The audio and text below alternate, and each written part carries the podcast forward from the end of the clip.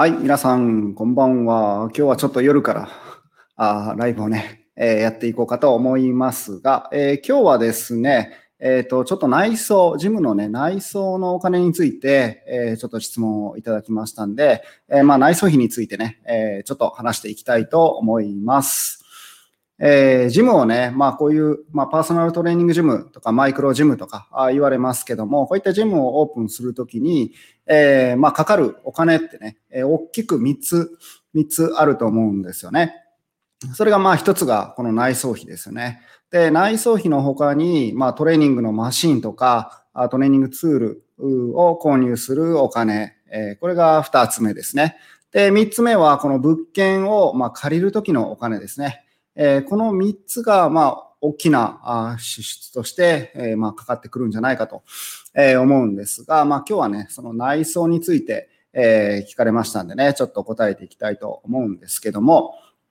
まあ、まずですね、えー、内装はどれだけ、えー、お金がかかるかっていうのはもうその人次第なんですよ。えー、結構こう、青天井に、えー、なっていきます。もちろん内装費ゼロで、えー、ほぼゼロでやる人もいますし、え内装にもう何百万とか1000万とか、えいうふうにお金をかけている場合もありますので、えまあその辺についてね、えお話していきたいんですが、えちなみにですね、えこの私のジムに関しては、え内装費はですね、まあ、100万いってないですね。えー、大体まあ60万ぐらい、50万から60万ぐらいで、え、抑えて、え、作ったと思います。えー、まあそのね、えー、どういうふうにやったかっていうのも、まあ後々今お話ししていきたいんですが、まずですね、内装費をできるだけ抑えたい方は、えー、どういうふうにしたらいいかと、えー、言いますと、まあまず一つは、えー、自宅を使うということですね。えー、自分の家とかあ自宅の、まあ一つの部屋、あもしくは1階部分とかですね、えー、そういう形で、まあ、自宅を、えー、ジムにしてしまうと。そして、えー、その内装に関してもですね、えー、自分で、えーまあ、好きなように、えー、自分で手を加えて、えー、ジムにしてしまうというのが、まあ、まず一つ目ですね。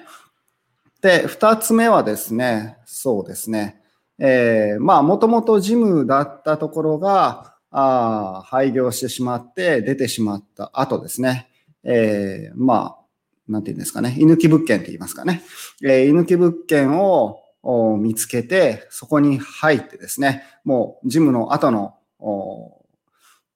入居者になるわけなんで、えー、ジムのね、えー、そのままのデザインが残っているわけなんで、これはね、まあ、もちろん自分がこう好きなように、えー、自分の色を出したいとか、えー、自分のジムはこういう風な内装にしたいっていう方に関しては、えー、ちょっと違うかなという風になってしまうかもしれませんが、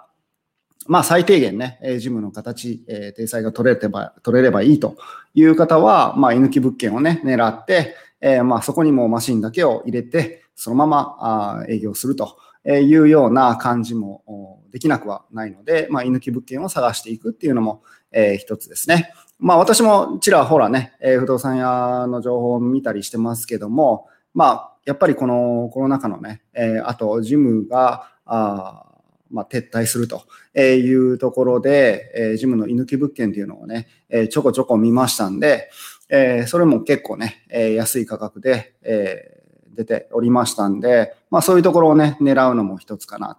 というふうに思います。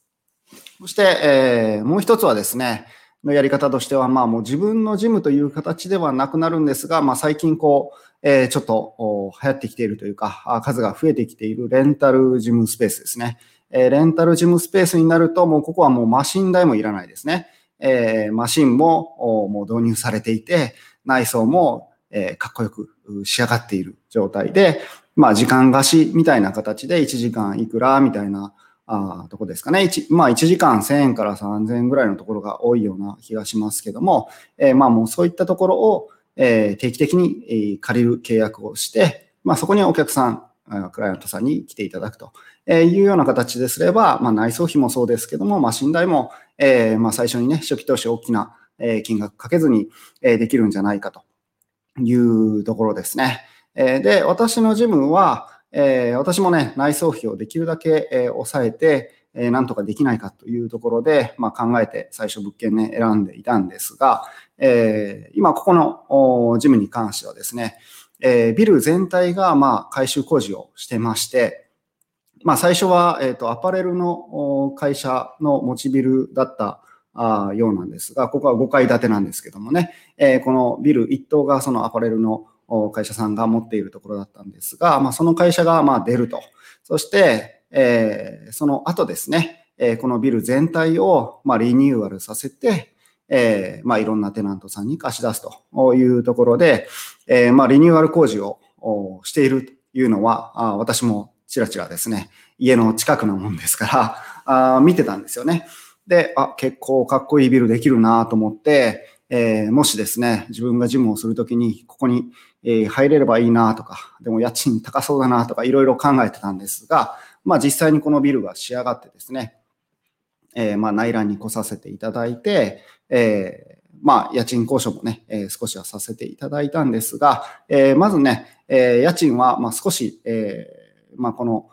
土地の相場としてはちょっと高いかなと思うんですが、まず内装がですね、もう自分がこう何もしなくても、もうこのままあマシンを置いていけば営業できるんじゃないかというぐらいもう綺麗でして、まあ、まさにリニューアルを、リニューアル後なんで、まあ、新築みたいな状態ですよね。えそういう状態だったんで、あじゃあ内装費、えかなり削減できるなというふうに思って、まあ、家賃のね、えー、高さと、まあ、こうね、え、ちょっと比べる形になったんですが、え、やっぱり内装費をできるだけかけない、え、っていうところに、えー、まあ、私はですね、行ったというところで、えー、この物件に決めました。で、まあ、それ以外にも他の物件もね、結構当たってたんですけども、うん、やっぱり水回り、まあ、そのジムの中にトイレ、えー、シャワー、ああった方がいいかどうかっていうこう議論もね、あると思うんですけども、えー、他見に行ってた物件は、まあ大体、えー、トイレ、シャワーが中にあってですね、えー、要は水回りを、まあ綺麗にしないといけないですよと。で、えー、まあ物件によっては天井も、えー、ちょっと汚くなってたりですね、えー、床がのタイルがこういっぱい剥がれたりとかですね、えー、そういうところで、まあ床も綺麗にしないといけない、え、壁紙もまあ張り替えないといけない、天井もやらないといけないというところで、え、まあ、結構コストがかさみますよっていう形で不動産の方にね、アドバイスいただいて、え、ここはもう内装はもう問題なしというところで、えー、いいんじゃないですかと、すごく、えー、進められてですね、えー、まあ私自身もこれはいいなというところで、まあ決めたという経緯がありますので、えー、まあ内装をかけたくないという方は、まあそういったところですね、まあ自宅を使うとか、えー、居抜き物件を使うとか、あとはレンタルスペースですね。で、えリニューアル後、まあ、綺麗にされた状態で、えー、入れる物件というところ、こういうところを、まあ、探してい、えったり考えていったりすれば、あ内装のところはね、かなり抑えられるんじゃないかと思います。で、私の場合は、まあそういう形でですね、えー、まあ天井をどうのこうのとか、あ床のタイルがどうのこうのとかっていうのは全部なくなりまして、まあ、実際に本当に、えー、プラスアルファで必要な部分だけ、えー、内装の業者さんに入っていただいたというところです。えー、してもらったことはですね、更衣室を設置していただいたっていうのと、えー、あとは鏡ですね、えー、この後ろに見えていますが、えー、後ろの鏡を設置していただいたというところで、まあ、数十万ですかね、えー、というところで抑えられたというふうになってます。で、その内装業者の方も、えー、もともとクライアントのつながりで、まあ、知っているお知り合いの会社さんにお願いしたので、まあそういうところもね、少し、えー、まあお友達価格というか、知り合い価格というところで、えー、ちょっとね、えー、優遇していただいたと思いますので、まあそういう、うまあ内装のね、えー、お知り合いが、えー、いたりすると、おさらに、えー、サービスをしていただけるかもしれませんので、えー、まあね、えー、そういうところも一つね、えー、ポイントとして、えー、あるかなというふうに思います。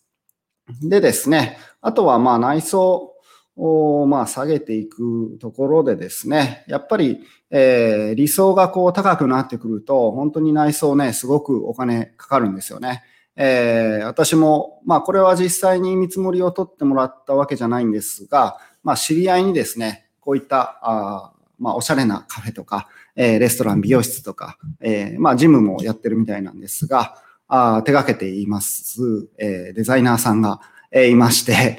えー、そのデザイナーさんにですね、まあ、軽くちょっと聞いてみたんですよね。えー、ジムで、まあ、例えばこういう感じにして、えー、こういう感じにして、えー、壁はこんなんでとか、えー、天井のライトはこういう風にしてとかっていう風に、まあ自分のね、えー、ちょっとこう頭にあった希望なんかを、えー、言ってみたら、あまあざっくりこんな感じだったら、まあどれぐらいの、えー、まあ価格感といいますかね、えー、価格がかかりそうかなっていう風に、えー、ちょっとね、飲みながらね、話していたところね、えー、まあ大体数百万ぐらいで収まるかなみたいな感じで、えー、言われたんで、お、ちょっと額が違うなと思って、えー、やっぱりそれはちょっと厳しいかなと思った経緯がありますね。うん、なので、まあ、何を一番優先するかというところが一番大事じゃないかなと思います。まあ、もちろんね、デザインとかあ空間のイメージっていうのは、まあ、ジムにもね、えー、大変だと思う、あの、大切だと思うんですけども、でもまあ、まずはお客さんに来ていただくっていうのが最優先だと私は思っていますし、まあその中でね、えー、売り上げがまあしっかりね、立ってくれば、あ自分がね、好きなように、えー、デザイナーさんを入れて、えー、よりかっこよくするっていうことも、まあ考えたらいいと思うんですけども、まあ最初の段階ではですね、あまり、えー、内装に、えー、お金をね、たくさん投じすぎて、えー、あとなかなか首が回らないというふうになってくると大変ですので、そこは気をつけてね、えー、できるだけ、えー、下げるというところを、えー、やっていった方がね、えー、いいんじゃないかと思います。なんで、まあ、しっかりとね、優先順位を決めて、何にお金をかけるかっていうところを、まあ、決めるっていうことは大切かなと思います。で、えー、あとはですね、結構ね、今自分で、まあ、DIY と言いますか、えー、自分でやれることって結構たくさんあって、えー、まあ、あの、近くのね、え、ホームセンターとか、あまあ、ニトリとか、イケアとかですね、えー、そういったところでいろんなパーツ、パーツがこう安く売られてたりとか、あとは、まあ私もホームホームセンター結構使いましたけども、ホームセンターでこう木を自分で選んで、えー、この木を何センチ角にカットしてくれるサービスとかですね、えー、まあ、自分でセルフで、やらせてくれるスペースもあったりして、えー、結構、あのいいもんだなと。で、スタッフの方にね、いろいろ相談してもらっ、えー、させてもらって、えー、こんなものを作りたいんですけど、何が必要ですかね？とか、えー、こういうイメージの棚を作りたいんですけど、どうしたらいいですかね？みたいな感じで、うん、結構ホームセンターのスタッフの方にはお世話になりました。皆さんね、え、そういう方が好きな、そういうことが好きな方ばっかりなので、え、親身にね、いろいろ話聞いてもらって、え、新しくジムするんですか？みたいな感じで、えー、すごく協力的にやっていただきました。で、私はね、この後ろ、まあ、ちょっと鏡越しに見えてるかもしれませんが、えー、この壁一面のね、棚あ、トレーニングツールとか、まあ、テレビかけたりとか、あお客様のこうシューズボックスとかがあるんですけども、そういったものもすべて、えー、自分で、これは IKEA でパーツを買って、で、IKEA のパーツだと、こう、幅がね、えー、もう規定のものっていう、まあ何種類かね、あったりして、大中小みたいな感じで、えー、まあ幅がね、えー、自分でこう自由に決めれないというところで、えー、プラスアルファね、え、ホームセンターの方に、えー、ちょっとお話をして、え、そこにえ、まあ、自分でね、え、こう幅を決めれるように、え、いろんな木をね、えその自分が希望するものにカットしてもらったりして、えちょっとアレンジを加えて、え棚を作りました。で、更衣室の内装に関しても、まあ、基本 IKEA のパーツを使って、えー、全てやっていますが、まあ、それでもあんまりね、えー、こう、チープな感じにならずに、えー、かっこよくできるかなと思いますんで、えー、そういった場合はね、非常にもう本当にパーツだけで数万円で、えー、たくさんいろんなパーツを買ってきて、まあ、あとはもちろん労力かかるんですけども、自分で組み立てていくというような感じで、まあ結構ね、えー、疲れましたけども、楽しく、まあ自分のね、自分をここからあ作っていこうというところで、えー、楽しくできたと思っています。なので、まあ、すべてね、え、もちろんプロの業者に頼むと、まあ、きっちりやっていただけますし、えー、見た目も間違いなくかっこいいものができると思いますし、時間もね、節約できると思います。えー、だから、まあそこでね、えー、自分の持っているお金と相談して、えー、まあどこに、えー、優先順位を置くのかというところ、そしてまあ自分でできるならどんだけね、えー、時間をかけれるか、労力をかけれるかっていうところを、まあこう天秤にかけて、えー、内装のことはね、えー、考えたらいいんじゃないかと。えいうふうに、え思っています。はい。内装に関しては、まあ、こんな感じですかね。はい。まあ、結論としては、内装にかかる費用は本当にピンキリです。ゼロから、えー、1000万単位までありますので、えー、自分のね、お金と相談して、えー、その中で一番、えー、ベストなあ選択をしていただければなと、え、思います。はい。えー、じゃあ今日はですね、この内装について、えー、質問いただきましたので、えー、ちょっとね、えー、動画撮らせていただきました。またね、他にいろんな質問をお持ちしてますので、えー、どういう経由でも結構です。Facebook でも、えー、Instagram でもいいですし、メールでもいいですし、えー、何らかね、えー、コンタクトして、えー、来ていただいて、えー、質問いただければ、えー、こういった感じでライブや動画で、えー、配信させていただきますので、えー、よろしくお願いします。ではまた会いましょう。バイバイ。えーと、はい、ありがとうございました。